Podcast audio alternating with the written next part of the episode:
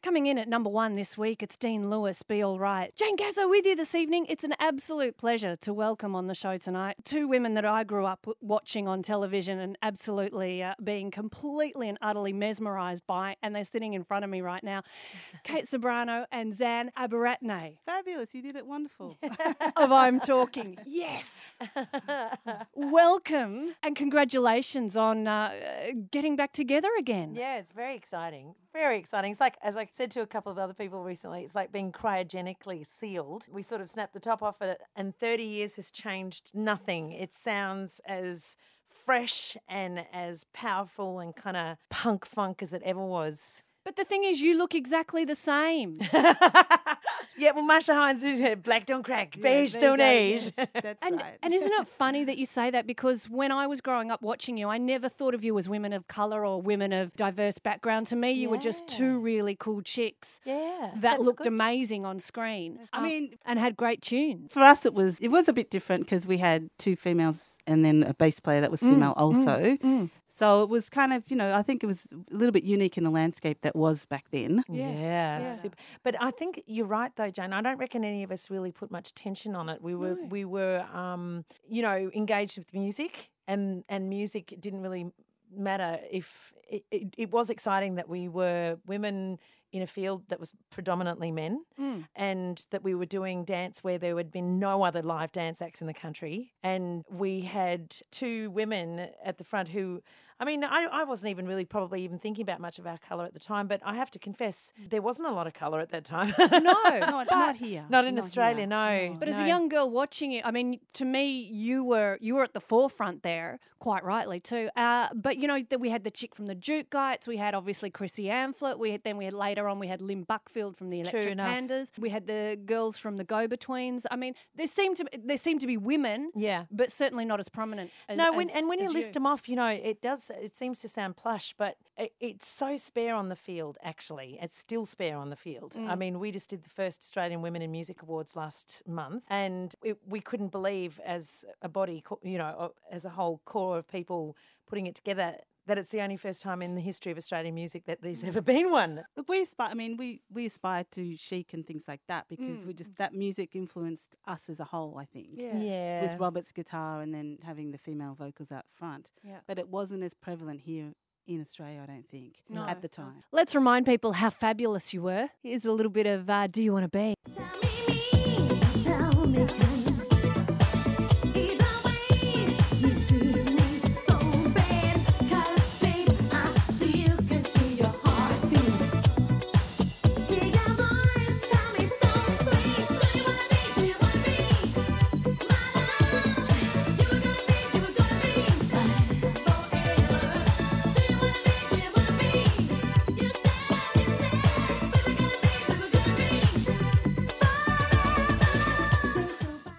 Think when you hear that? um, Zan and I, when we sang together, we wouldn't hold back. It was just, you know, you just release all the fuel from the jets. And you can hear it in this track. And I remember recording it became exhausting because sometimes we'd often only ever get to put the vocals on at the graveyard shift.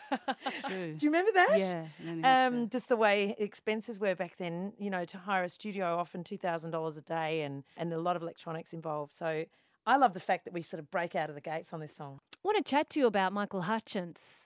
22nd of November marks 21 years since we lost him. I know you played with INXS many times. What do you remember about Michael? He was a very cool dude, very nice gentleman. Gentleman. Did you ever get to Yeah. pash him? Well, actually, he he was he was a Not me. he he was full of magic. He was actually he was very poetic actually as well. So he's sort of like a very Oscar Wilde kind of character. And he did scale the uh, the front of the Cosmopolitan to fall asleep on my veranda one morning, which that I- right? after the Australian Countdown Awards. And I went inside and said to I think we were travelling there at the time. I think my mum was even there. I said, Michael Hutchence is asleep on the veranda. She said, "Well, let him in." Would have been wonderful to have had a pash, but I don't think I was. I don't think we're really on those terms with those lads. Were we, Zan? They were more like um, that would be kissing and telling, wouldn't it? Yeah, no. To wait for the book. oh, okay. Hunters and collectors there from the brilliant album cut Holy Grail here at Triple M's Homegrown. Kate and Zan from I'm Talking are with me tonight. You would have played with Hunters many times. Actually, my very one of my very first gigs was with the guys in the band with my sister, at the Prince of Wales. Is that right? Yeah. And I used to share a house with Mark Seymour. so- What was he like as a housemate? He was a fitness fanatic. he was always been kind of into training and running and stuff like that. Yeah. Yeah, right. John Butler Trio here at Homegrown tonight with Just Call as they wind their way around the country at the moment, promoting their brand new record Home. Also with a record, not so brand new, but certainly reissued and remastered and sounding fantastic, are Kate Ceberano and Zan Abeyratne from I'm Talking. They're special guest co-hosts tonight. We've got to talk about the Australian Made concert. It was such a pivotal moment in the 80s and such a celebration of Australian music with the likes of yourselves, INXS, Jimmy Barnes, models all playing. I mean, it must have been such a highlight for you at the time. Yeah, It pretty was it was really good fun actually. Yeah. Perth, we had the biggest audience. I think it was like 35,000 people outside. So, yeah, it was tremendous. Um, and just for all of us to hang out together, as you say, it was a celebration of, of Australian music. And all of us bands used to hang out like regularly doing these different tours and things like that. So, yeah, we were all It was kind like of a big family. Yeah, it was cool. My saddest thing was recently is having to say goodbye to James because we did a lot of work with the models um, over Barbados and Out of Mind, Out of Sight. James, during the Australian Made tour, was a very scared flyer. He, he would have to take every concoction of drug under the sun, moon, and stars and actually have someone seated next to him holding the seatbelt tight. He was just terrified of flying. I remember that. Um, but we all sort of had each other's back and and it's true we became quite a family. I um I was watching Queen the movie the other day and I was remembering Live Aid and the Australian version of that which we were a part of. That was the East As- African tragedy. Was that th- that one, or was that Oz for Africa? Because there was two. There was one pre Live Aid and there was one post. There were two. There, were, there was a multitude of different things at that mm-hmm. time, and we were sort of like a micro fission. We sort of happened through this particular this particular period of time, and then it was all over. Mm. Like it just mm. hot, fast, furious kind of like fission, and then boom, it was done, mm. and we were off and did doing other things. But that era was so heady. Mm. Watching Live Aid on and watching the Queen mm. and the and that feeling of having those vast audiences in the palm of your hand. Yeah, nothing's ever really quite felt quite like that. Yeah, well, of course, we did lose uh, James Freud, uh, 4th of November 2010. So, yeah, it was his eighth year anniversary uh, earlier this month, very sadly. Uh, let's pay tribute to James and Model, the rest of whom you'll be uh, playing at Day on the Green with in early 2019. Uh, here is Barbados. Models Triple M. That's Corinne Spoon here at Triple M, and prior to that, The Living End, Other Side. Jane Gazzo with you tonight, Kate Ceberano and Zan Abeyratne from I'm Talking are with me in the studio in celebration of them reforming for a day on the green next year. We got to talk about the end of I'm Talking, 1986. It was a bitter end, wasn't it? I mean, uh, you went to London, and I know that record companies were, were trying to, was it London Records that were, wanted to mould you? Yeah, it was. I mean, They're trying to get their money back. They're trying to get their money back. Go put in Aren't they lot of always? Money. Well, you know, when you go to a label like that, they kind of want to market you in a certain way. Mm. And maybe the way that they wanted to market is maybe the way that the band saw itself maybe didn't sort of gel in the middle that way. And so mm, I think that caused a bit of stress within the mm. unit and caused it to splinter, I guess, from there because it just. There was a lot of forces going on there. They flew us to New York and London, and we were doing mm-hmm. recordings and tours and things like that. But I don't know, you know, it just kind of somehow it just came apart at the seams, if you mm. like, because of all those different elements. Yeah. So you know, it's it's a tricky thing to you know kind of sustain that if mm. if the, the record company's trying to pull you in a different direction to where maybe where you thought yourself you were going. Yeah. Yeah. Yeah. And that's why it's so amazing in rehearsals now. Like after 30 years, we've all gone and done our respective interests and careers. Rob's gone and worked on Treaty and he did all the, the recording and the, So good. which is amazing. So good. Um, Zan's been living in London and New York and has played with some of the greatest soul bands of, Brit- of, of England. Is London still home for you? Or you're back home in No, I'm back home now. You know, but uh, yeah, my husband's here, and we're just you know enjoying Melbourne. They're back. We now we're, we're back, and you know, and this is obviously a nice surprise to have this come up again. So yeah, it's a jewel. yeah. It's amazing.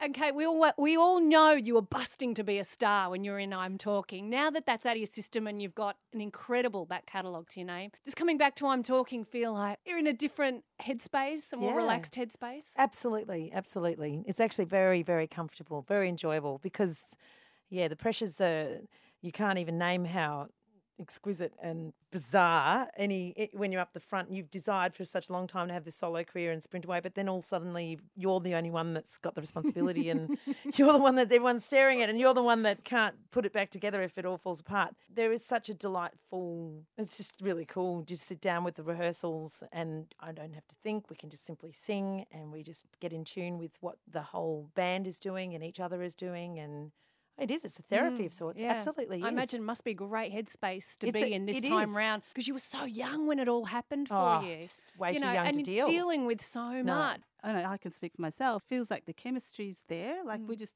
had our first couple of rehearsals and it just all sort of slotted back in together like we've been, been doing it all this Yeah. time. It was amazing actually. Yeah, it kind of makes me think like I don't reckon the problems were within us. So I think it was from without. I mm. reckon we had external pressures that we couldn't even identify mm. managers, money, you mm. name it. But now we can just sit down and play the music. Let's talk about Hollywood. Is it true that Magda Szubanski makes an appearance in it in that video clip? That's what people have told me. I mean, it, We'd have to ask I, Magda. ha- I have slowed it down. I think I have found her. Uh-huh.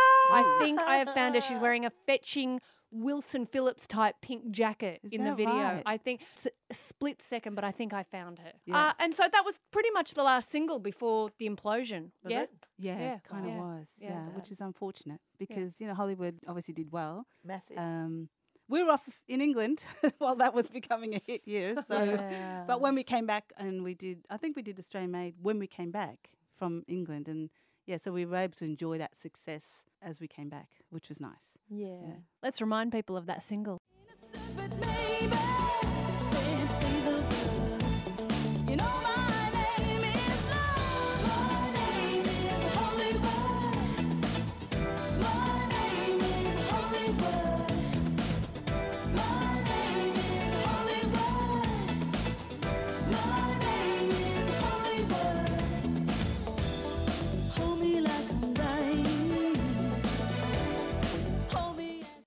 Catchy single, isn't it? Hollywood, the last single there for I'm Talking. Kate and Zan are with me in the studio tonight in celebration of them reforming for A Day on the Green with Bryan Ferry, Died Pretty, and the models in February and March of next year. There's still more to chat about with Kate and Zan, so stick around. In the meantime, though, Paul Kelly here at Triple M. Kay and Zan from I'm Talking are with me tonight, and we're just chatting uh, as they prepare for a day on the green next year with Bryan Ferry. Those shows are going to be fantastic. Let's just remind people of your brilliant song, Trust Me. Crazy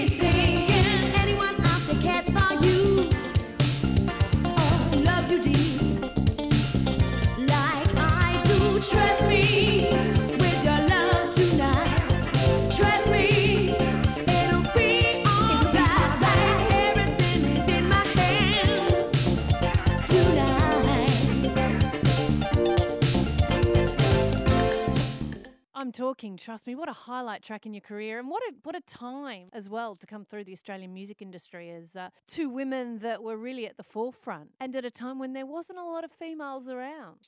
we did come through a very interesting period Mm. where we were jostling for positions of power. Certainly, being a front singer in a band, having requests or inviting um, people to do things for you. you it could be seen, it could have been seen in one way you were a diva, or the other way you just you know were a bossy bitch. These days you, you just wouldn't get like that because a lot more women are executives now, and a lot more women are up the front, and they're doing production and management. But my mother, even at the time, even when I came out as a soloist, was one of the first and only female managers in the country. Is that right? Yeah. I got a confession to make, Kate Ceberano. Uh oh, do we have an argy No, bargy? No, no, no. It's a cool confession. Yeah. I spoke to your mother once. Oh, did you? I found your number in the uh, then white pages because you were listed in the phone book. I was. I in the- probably in still the am. late 80s, early 90s. Ah. I, I rang up to speak to you, and your mother answered. Oh, how fantastic. And I said, Oh, is Kate there? No, no, she's not. Who's this? Oh, just a fan. Oh, you just wanted to speak to Kate, did you? You just wanted to say hello, did you? Oh. Yeah. That's really cute. but you know what?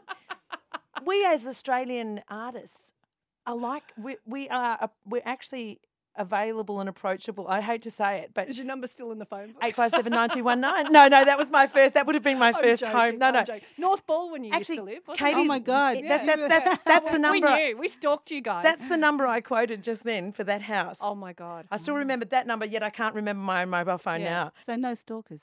Well, I won't Not- say not that. I did have someone not call. since me back in the uh, early 80s. You weren't late that 80s. person who called and said I'd left all these objects in their bedroom that night before. No, it's One of my earrings, and you know, ugh. We mentioned Chrissy Amphlett earlier, a lady who was sadly lost, but who was there with you in the 80s flying the flag for Aussie women. I actually did have a pash uh, with Christine Amphlett at a. Dear. Boy. But it was one that it was sort of like, yeah, it was kind of like an accidental pash, if you will. she was a bit drunk one night and she was just, you know, she's quite a feisty woman and and she was just messing with my head, I think, and I was just a teenager. But it is still to this day, it's like, you know, my badge of honour. I was accosted by stories We're gonna you hear. Chrissy Amphlett. Pash Chrissy Amphlett. Right? yeah, you yeah. feel me? I feel you. I